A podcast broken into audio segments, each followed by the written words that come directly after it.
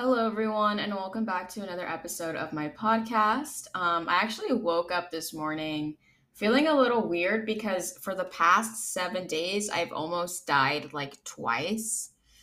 And I don't know what's happening in my life or why these like crazy things keep taking place. But I am safe to say, and I'm happy to say that I am alive to present to you guys this new episode.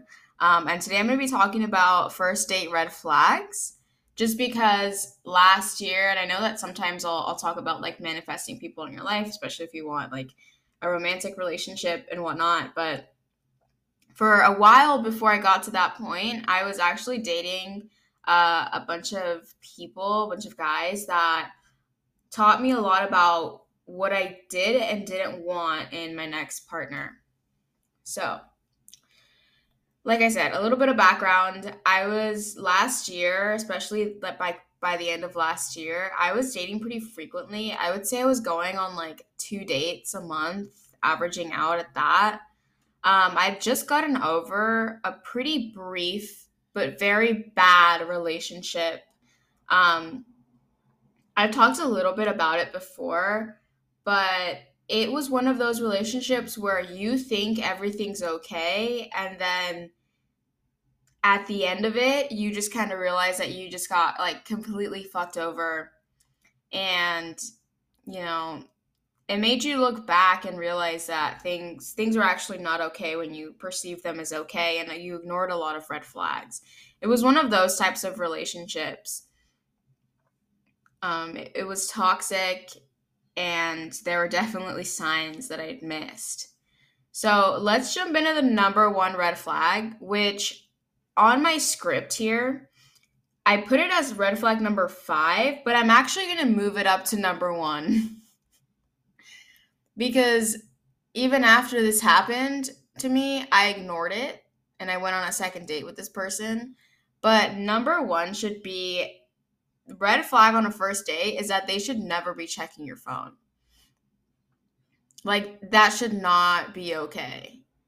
So this one time I'm on a date with this guy, right? And I leave my phone in his room and I go to the bathroom and when I come out, like we were about to leave, we are about to like um, he was gonna take me home, but I came back into the room and my phone's missing from the table. And I'm like looking for my phone. Like, where the fuck did my phone go? And he's like, in the living room, scrolling through my notifications. And I look at him and I go, like, what are you doing? You know, I don't want to be too confrontational because obviously you're on a first date and that's not very safe. You just want to kind of take a laid back approach. I feel like sometimes and he looks at me and he goes, Oh, I was just checking the time. But when I walked in on him, he was literally like scrolling through the notifications. And he had done it like slightly a few times before that where I didn't like notice it too much, but it was there. And thankfully, I stopped talking to this guy and just like completely blocked him on everything. But that was something that had I seen one time only, like I should have just ran in the opposite direction because that like that's not okay when a guy's like checking your phone, even to look at the time. Like they should not be touching your phone. Period. The next red flag I would say is that if they talk about problems from their previous relationships, this could mean that the guy is like closed off emotionally and he's scared of being hurt again. And if he's kind of in that space where he's guarding himself, he's not very, he's not entirely open to getting to know the other person and um, getting, just getting to know them and connecting with them on an emotional level is a red flag for me. Like, I would want somebody who's taken the time to completely like get over their ex has waited like months, years until they've started dating again and really are open and have a, an open heart. But I also find that if you yourself have a closed off heart and you're out there dating and trying to find someone, you're not going to be very successful.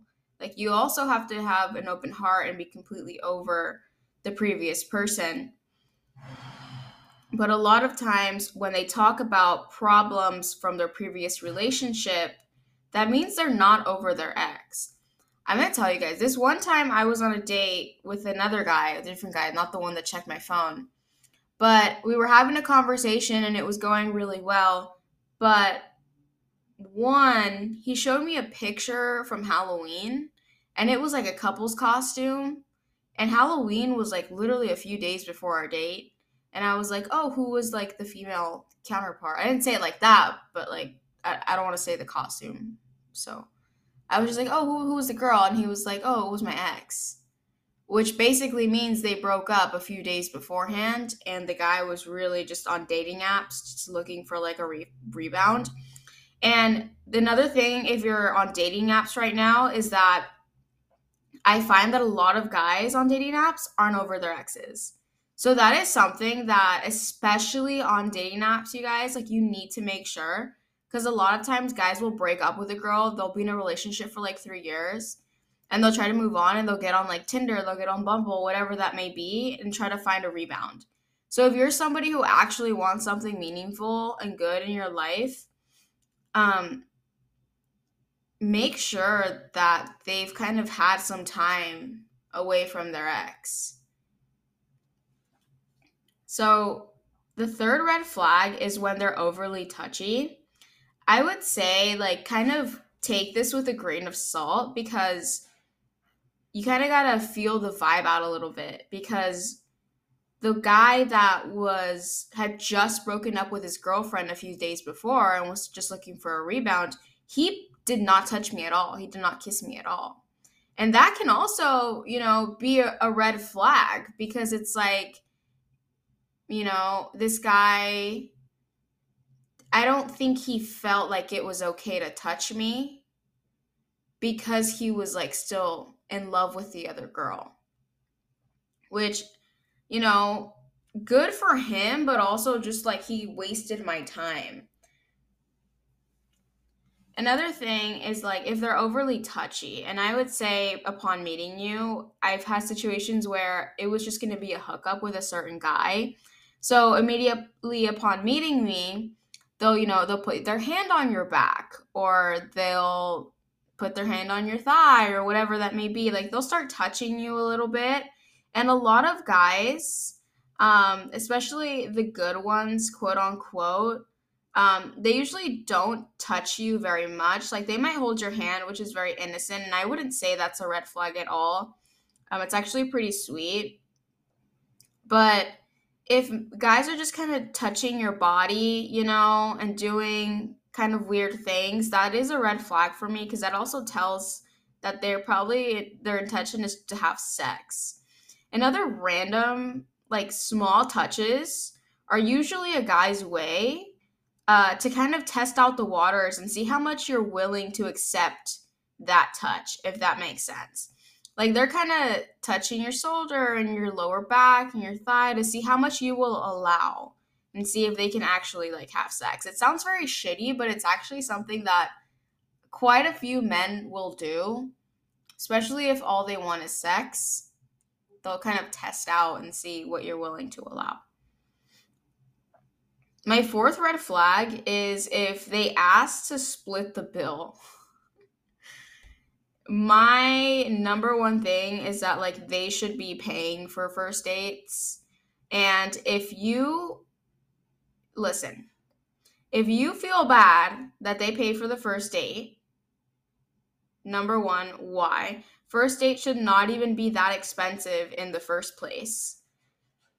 Um, I honestly don't care if people don't like this opinion. If I'm on a first date, it should not be expensive anyway. The guy should, you know, always offer to pay.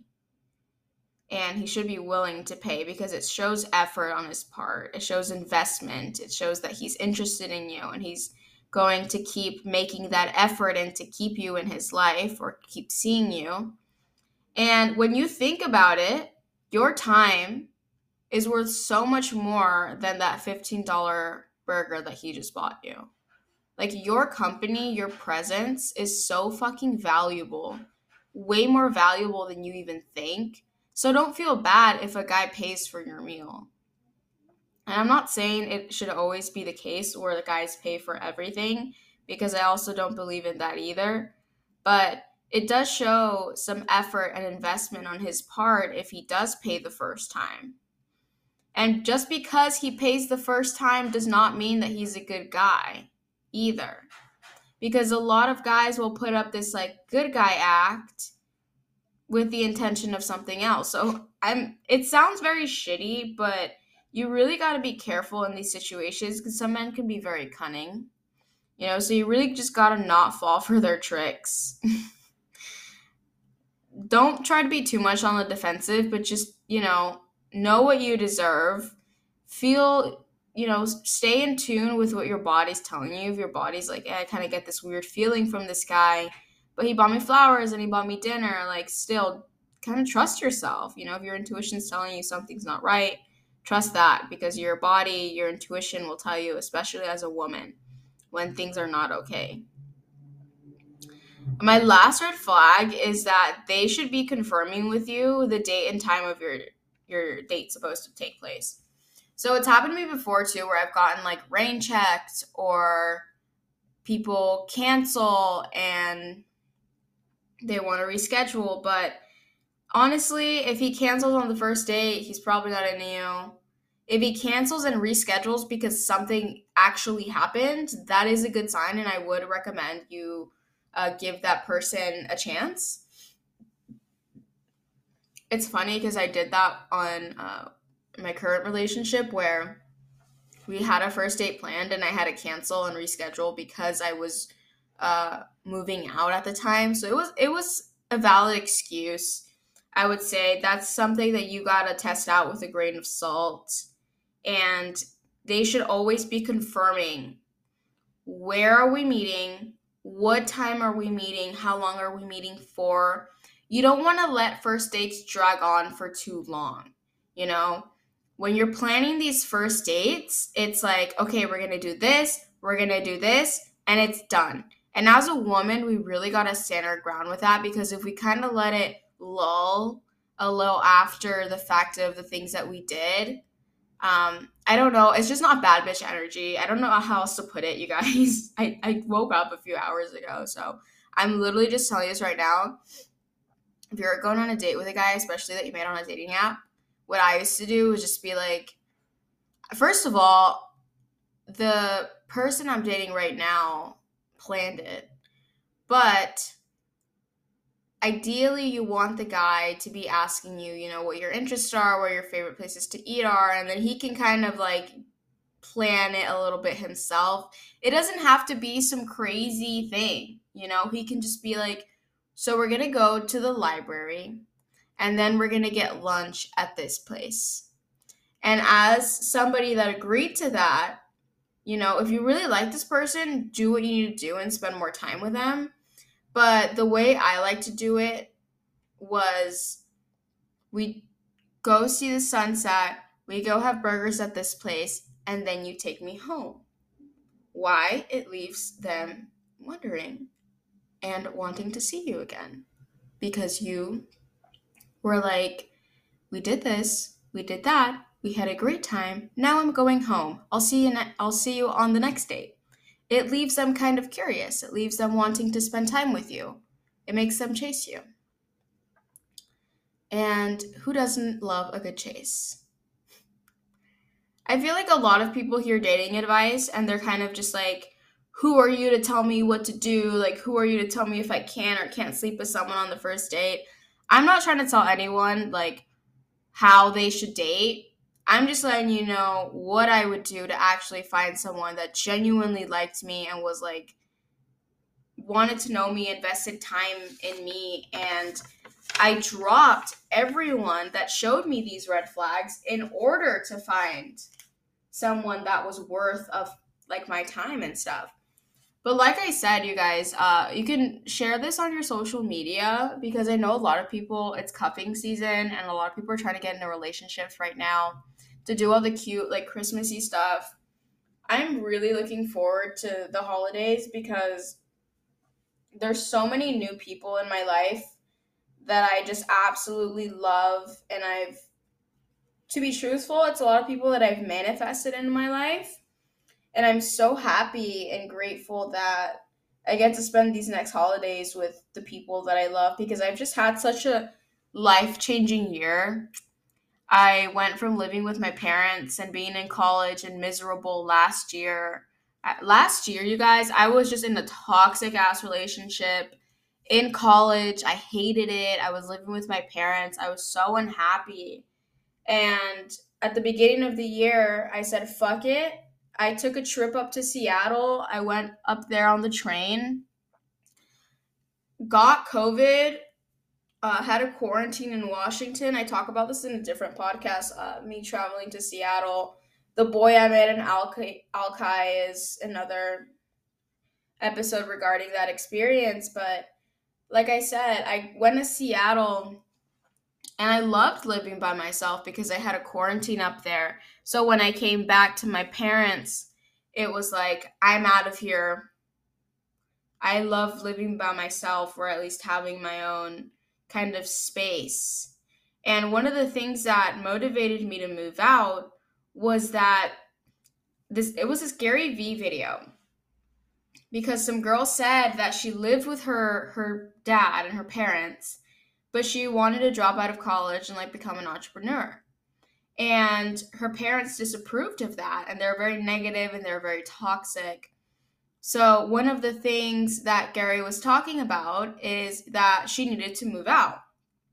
And she's like, Oh, but I can't afford it. It's like a money thing. He's like, No, no, no, no.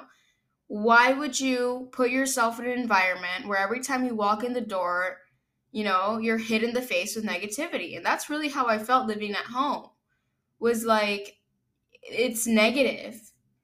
But moving out of that, going into a space that, you know, may not be as nice, but at least you know it's positive.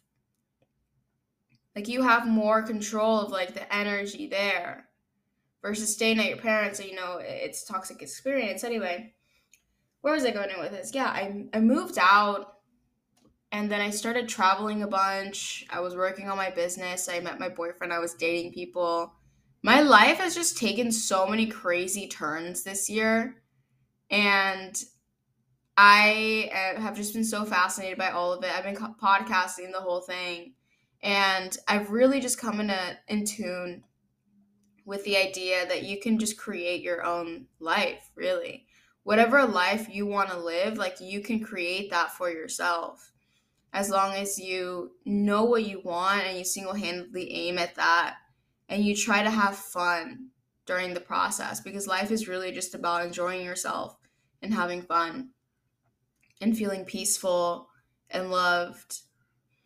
And people go through hard times, but it's how you perceive those hard times that really just gets you through it and allows you to keep going. Because if you feel unmotivated, if you feel stuck, and you don't want to, you know, if you, I feel like that vine where it's like when you, uh, you, you know, I, I don't know if you guys know that vine, but it was like really popular.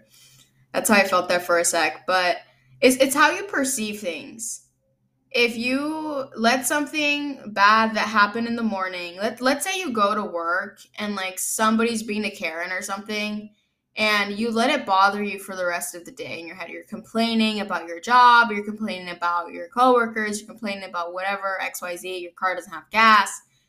You're in your head complaining, complaining, complaining.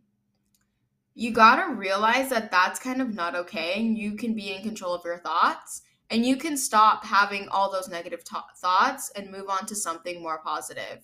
One way that I do that personally is like I'll turn on my affirmations first thing in the morning and waking up to, you know, I'm worthy of abundance, my success is guaranteed, whatever that may be. Speaking of affirmations, they're so fucking good for you, you guys. Like ever since, I feel like nothing has helped me manifest things into my life more than affirmations have. And speaking of affirmations, I always read you guys some of my affirmation cards. So I'm going to read you guys these affirmations right before you go twice so because repetition is key here Taking care of myself is a radical act of love. Taking care of myself is a radical act of love. I seek out happy people who inspire me to be great. I seek out happy people who inspire me to be great. My productivity stems from inspiration. When I focus on what brings me joy, my tasks become effortless actions. I am ready to go big, rise up, and step into my power. Guidance is available to me now. I know that angels, ancestors, and spirit guides are always at hand. I do not walk alone. So, those are the affirmations for this podcast episode. Um, I make a lot more episodes on like how to get your energy up there, how to live your best life, basically. Even though sometimes I don't live my best life. I'm gonna be honest with you. It's it's rules that I've learned along the way that have helped me better my life. And I'm on this journey with everyone, so like I said, no one's perfect. Like anyone on social media who tells you that their life is like 100% amazing all the time is like fucking lying to you because I don't believe in that either. I don't believe that anyone's life is perfect. It's really what you make of it. So with that note, please share this on your social media. Follow me on Instagram. My Instagram is Jessica M as in Maple Liz as in Liz. So Jessica M Liz. With that, I'll leave you guys and have a good one. Bye.